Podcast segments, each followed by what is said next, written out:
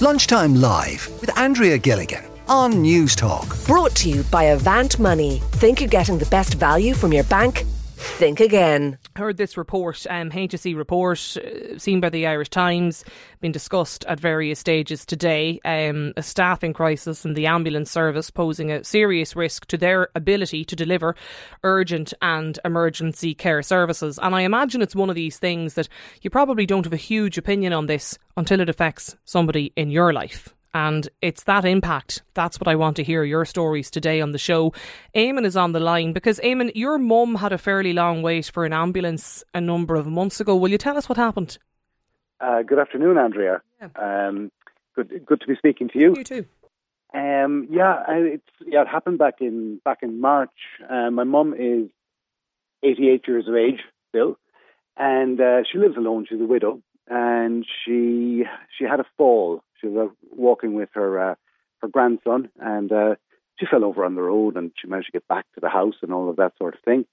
And um, so that happened at about uh, 1 p.m. on the 21st of March. It was uh, five o'clock in the morning the following day before she uh, before she was seen in accident emergency, uh, waiting for an ambulance pretty much all of that time. Sorry, sorry, Eamon, she had to wait from from 1 p.m. to 5 a.m. Do you mean for the ambulance to arrive? For the ambulance to arrive and get her. Yeah, the ambulance arrived at about four o'clock the following morning, and um, she was in accident emergency, which is you know it's quite close. Uh, Bandon to uh, Cork University Hospital is only about you know 25 minutes. Mm. Uh, from from that side of Bandon, it's it's not a big distance at all. Um, if if she didn't have broken bones, um, we could have transported her by by car but uh, it was just she couldn't move. She was immobile. Um, so she was in agony, and uh, you know, we, family members over during that period of time were calling uh, the ambulance, and the ambulance service said, "Yeah, there's one on the way. Just hold on. Has her condition changed?" and all this sort of stuff. Um, but of course, because she was still conscious and because she was still breathing, she wasn't getting priority. Um, if she had been um, unconscious or or had stopped breathing, as in if she had died, uh, then she would have got attention. Um, so that's the seems to be the the triaging um, um, is is a big issue there. I'm sure it's not their only issue, uh, but that is a that is a major major factor. Um, so she's all that time in agony, sitting in a chair beside the stove, um, waiting for an ambulance that could or could not have come at any stage. Um, and every time you'd ring back and get through to the central system, you're told it's, it's on the way, it's coming, sit tight, don't move her, don't bring her yourself. Yeah, um, that's what she couldn't have been moved anyway. Yeah. Um, so we called the, the there's a local um, the, the, local doctor on call services. It's called South South Doc in uh, West Cork, and um, yes, we we called them and uh, they they sent uh, they sent the doctor up, sent the GP up to see her. And it's you know, uh, it's serious when they actually come and do a, a house call these days. Um, so um, she came and she asked for an ambulance, and an ambulance was still approximately, you know, it didn't arrive for another six hours after that. Um, so, and we're very, very close to the, to the Cork University Hospital. It's, you know, it's, it's very, very, very close and good roads most of the way. And she, it's not, it's not like we were out in the back of Beyonds, but it turns out that there wasn't any um, ambulance service uh, covering West Cork or South Cork, uh, and indeed into parts of Kerry um, on that evening, uh, or on that day or that evening, because of their triaging service uh, system. Um, all of the ambulances seem to have been concentrated in the city area, in the in Cork City, north side and south side. So the ambulances ambulances were coming from all over West Cork and from Kerry. They were coming in with, with patients into Cork University Hospital, and then instead of going back to their own district, they were not getting outside of it was almost like a black hole was sucking these ambulances in, and um, no ambulance could even get 20 kilometres outside the city to pick my mother up, who's 88 years of age, and bring her to a hospital. Um, so it's it's look, we're we're, we're you know we, we we have faith in the whole lot, so we we know that you know she was uh, she was looked after, and that wasn't yeah. meant to be her time. But at the same time, there was people for a hundred. If you know West Cork, West Cork and Kerry are a huge area, especially when you consider the quality of the roads out there. Um, there was no ambulance cover as far as Bantry, or even um, down to Cahersiveen or anywhere like that. There was no ambulance cover. So we were the fortunate ones. But other, you know, uh, it's just, it's horrendous. If people knew how bad it was, how little cover they had, um, it's very demoralising as well for the for the ambulance service for the for I know. the actual and to be fair to the paramedics, they're you know they're told go here, go to you know go to Eamon next, go to you know so and so after that, and obviously doing yeah. doing their best. Your, your mum got in and she got seen to. How is she, Eamon? she's she's very good. Um, yeah. yeah. So she's a you know she's a she's a strong, fit woman or a very slender, small woman, if you know what I mean. Yeah. She's got she has great spirit and uh, so she uh, so she's made a very good recovery. I'd say she's at about ninety percent uh, mobility in that. Um, so she's really good considering she had a broken shoulder. So she was waiting all that length of time with a broken mm. shoulder and a hairline fracture on the hip. And it's very frustrating, I know, for but you can't do anything and you can't you know obviously the, the, the advice is don't move her and you're you know you're there as the, the family members and other family members and it's mm. terribly frustrating when you're just well you see you can't because sure I know, you know watching the clock internal and... internal bleeding or anything like that. And she has she's a history of, of strokes of uh, and TIAs um so anything could have gone wrong know, at any stage. Um and until she, as I said, until she lost consciousness, if she had lost, if we if we had said, "Oh, she's lost consciousness or she stopped breathing," then we would have gone up, up, up the scale of uh, of priority. But does it take that? So, you know, if there's a young, healthy person who's had too much drugs or too much alcohol and they've fallen over on the pavement and they're unconscious, um, they get priority, even though they can be moved by taxi. They get priority over an 88 year old woman sitting with broken bones. Um, beside, you know, in, in her kitchen waiting for help to come. And there was nothing we could do about mm. it. There was mm. no way that we could have overcome this because you can't even get a private ambulance. you, your know. hands are tied and you're watching this lady going through that sort of stuff. And it, the, the problem is that it, we knew it wasn't just us. We knew she was going to, you know, because she's a she, she's a, a good, solid woman. She, she comes, she bounces back. But it, that could have happened to our neighbours. It could have happened, yeah. you know. Oh, I know, crash. and I'm sure the neighbours hear about it, and, and the confidence, you know, in in just knowing, I suppose, about the access to services. Yeah. like that. You know, that's that's not what anybody wants. Eamon, stay with us because I just want to bring in another caller who's got in touch as well. I think we've got um, Bernard is with us on the line. Bernard, you were a bar owner. Well, what was your experience of waiting for an ambulance? Yeah, well, this was pre-pandemic. It was about two two and a half years ago uh, a party was going on in the lounge, and we had a girl who had some sort of a seizure, and we came out with uh, what would uh, we got her out to the front and we laid her on the one of the couches, and we found an ambulance not knowing what was going on.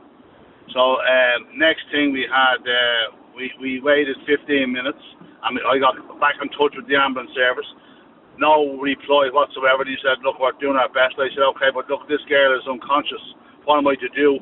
Is, has she got blue lips or something? Has she, what sort of a pulse? I said, I'm not a doctor. I'm a barman. I, I, I can't do this. Mm. I said, she's unconscious. What do I do? Oh, nothing. Listen, we'll get there as soon as we can. Three hours later, I'd say about 15 phone calls, no ambulance. One of the family got a, a car, which was, I think, the wrong thing to do. It you don't know how to move a person, and, and brought them down to the hospital. And that was pre-pandemic, and over three hours waiting for an ambulance. Yeah, and that's the people then, I suppose, you know, naturally they're concerned, and I'm sure Bernard, for you, like you know, you're concerned as the, the proprietor of the of the of the business as well. You know, when this this happens inside, like it's it's very yeah, stressful. if, I, if, I, so if I travel, if I grabbed her, put her into the car and drive her, brought her down to the hospital, and something happened, what's wrong? What, what I am know, I doing? What's I know. Sure, what are you to do exactly?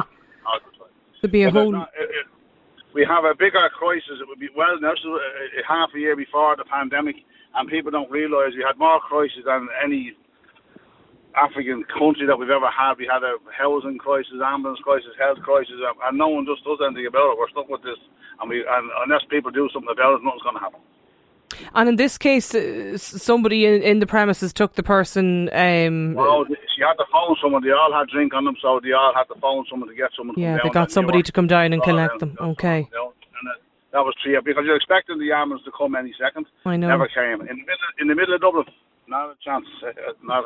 I know, and a lot of the time, Bernard, when we have conversations similar to this, you know, and uh, even as Eamon pointed out as well, like you, you often think this happens in very rural, um, you know, localised areas. But your Eamon said he's, uh, you know, suburban Cork, and by all accounts, you, you know, you seem to be you're what Dublin city centre. Like, so people people d- don't expect this to be the case. Long wait times in um, well, in big city areas. There's not a lot of common sense missing.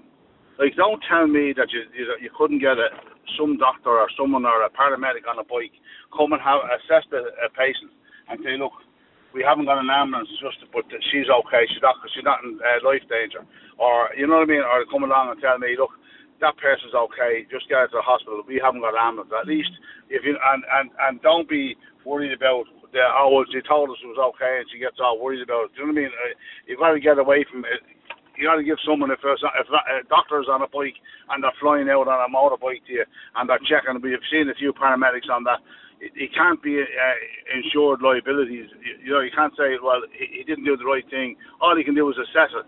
He's not, she's not in life danger get her to the hospital yourselves. If you were even saying that could be that, that wouldn't be that hard. You know? we're, we're, talking about this today because of this report um, that there's a staffing crisis in the ambulance service, and I suppose the potential risk that this could pose to the ability to try and deliver urgent and, and emergency care services. And there's an interesting text that's come in here in five three one zero oh six from a listener who says that I'm actually sitting on the qualified paramedic panel for the National Ambulance Service for 18 months and I'm told that there's no plans to offer jobs yet. So, like, uh, you know, on the one hand, we've a report here today to say that there's, um, you know, delivery times are, are going to be affected by a staffing crisis. And on the other hand, we've a, somebody is getting in touch to say, I'm a qualified paramedic and I'm on a panel for 18 months. So the two don't, um, the two don't certainly don't add up to me anyway. Eddie is texting, he says, We live in Kilkenny. My wife had had severe back pain. We called the ambulance. It was there in 15 minutes. Absolutely fantastic service. Jer is joining us as well on the line. Jer, I believe you had a more positive of experience too. Uh, yes, indeed, and good afternoon, Andrea, and to all your listeners. And uh, it's horrifying listening to the two chaps there who spoke about uh, their experience. Well, mine was I was uh, my wife and I were on holiday in Clifden, and uh, I, I I suffered from a, a renal blockage or whatever, and the pain was absolutely horrendous. So we rang the ambulance, and they were there in about five minutes. Wow! And I thought, gosh, that's absolutely fantastic. You know, especially for that part of yeah, Western service. Ireland. So, uh, chatting to the the the paramedic on the, in the ambulance, he said, he says, "You're one very very lucky man." I said, "Why is that?" And he said, "If you had rung a few minutes later, he said, we wouldn't have been here for at least four hours because we're we were on a previous run, he said, which brought us uh, on the far side of Galway, and he said we were four hours on the road. Now, when the ambulance arrived, it was great, and the the, the paramedics were brilliant, but the state of the ambulance was just unbelievable. The suspensions were knackered in it, and every bump you went over, you felt it, and you heard it clunking and clattering. But what what I'd like to say is, if it was a politician's relative or wife or whatever, I dare say you'd find that the ambulance would be there an awful lot quicker. But the the, the ambulance service in rural areas is just absolutely disgrace. Mm. It's disgraceful and it's beyond explanation. Now, on the other side of it, um, we were having a delivery of coal there some years ago, and our coalman uh, delivery man happened uh, to have a heart attack, and it was fairly frightening for my yeah. wife and I. But and I you were there. You were just there, Jer, when when this happened. Yeah. Yeah. Uh, uh, now we're living not far from Ardnacrusha in County Clare, and we rang the ambulance uh, people, and they were here within minutes, and absolutely fantastic. But when you think of people that are living in real rural areas, the service which they receive is just it's just unbelievable. Yeah. It is like one of the chaps are there, a third world country. But funny the, you know, the stories. But like Eamon, you mentioned you, you, you seem to be quite close to Cork city centre. I take it. Absolutely. Yeah. Um, 20, sure 20 minutes by car, and that's Dublin. without blue lights. It's um, it's incredible. Um, yeah, but we we know what we know actually what's causing it because you know we've we've had uh, despite um, prevarication by the National Ambulance Service and uh, and others. Uh, we know actually what happened because we know some paramedics in the system, um, mm. and really, they don't want to deal with it. They don't want to deal with it. Oh, I, I do feel. I mean, because it's you know it's it's it's it's the poor paramedics end up getting you know probably the they have to deal with the the um, the hassle and, and the blame and probably when they arrive at people's houses to, to deal with a situation and yet you know they're been told by central control go here go to X go to Y you know and they're demoralised and they're leaving the service yeah. and this is why there's a staffing. Oh, I know, and she can imagine the hassle. I mean, like I've witnessed it myself um, you know, when working in pubs and you come out and like the absolute just nonsense that they have to deal with from people when they're trying to help somebody and get them into an ambulance and then you know somebody trying to kick off or get a row going or it's just unbelievable stuff what they have to put up with. I think we've got Cora on the line as well. Cora what's your story? Um, my story is um, my mother died in 2009 after waiting a, a, a long period she was having um, a cardiac problem. The um, health and safety officer in Laoghaire shopping centre had to call five times, and he was trained, and he actually explained to them five times that she was having a cardiac arrest. Um, she waited, like in a, in a cardiac situation. Um, the first half hour mm. if you're lucky. Well, they have a core time, don't they? A target, yeah. yeah. FAST, you know, and and they have, a, you know, you look at your face, arms, speech, and it's time. They're the things, they're the, the crucial things before the brain starts kicking into another mode. I don't know the medical term of it. I know, I know. And that's why the cardiac ambulance are so important. And basically, she needed uh, a good dose of oxygen. She needs to be put on oxygen. Now she was waiting. She was waiting over an hour for her uh, for them, and she was actually 500, 500 yards away from St Michael's Hospital. If anybody knows Laoghaire, yeah, Laoghaire. She was on the main street facing the church, um, and she only had to go to St Michael's Hospital, uh, which is on the main street. But you go around the back or the front, whichever. Mm. It's not far. It's about 500 meters um, around. My issue was not with the ambulance visit, but with the control. They did not say, like they asked, when is it arriving, when is it arriving. They do not tell you. I would ask everybody, anybody in a situation that is, what is your estimated time of arrival? That is crucial to get. Now, they might find you off, but you can say, is it 10 minutes, whatever, what, is it 20 minutes? You know what I mean? But get that information because she could have made her own choice and hopped into a, a taxi. There was a taxi rank across the road and made her way to the hospital.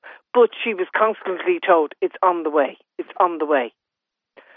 You know, and it took them over over over an hour. I haven't I can't recall at this particular minute, mm. but it was over now. The the ambulance came from Tallaght Hospital to get to um, Laoghaire yeah. and the, across the M50. And you know, people people always think, or I can tell you from the text here, like everybody seems to think that there's you know great accessibility or um, early arrival times for ambulances, uh, you know, in, in Dublin. But like that's your story and Bernard's story, and Bernard talked about waiting three hours, and yourself over you know an hour, and and both um, like right within Dublin, as you say, just beside a, a local hospital there as well. Um, Lunchtime live at newstalk.com. That's the email address if you want to get in touch with us here today about this. I mean, like this story is, it's, it's going to continue on. You'll be hearing much more about it, but it's, I suppose it's the, the human stories um, that we're interested in hearing here in the show today and, and the impact because you can clearly hear it in Cora's voice how distressing it is for people when you're somebody in your is um is sitting in pain and you know needs access to a hospital and you don't know what to do. You're too afraid to move them yourself.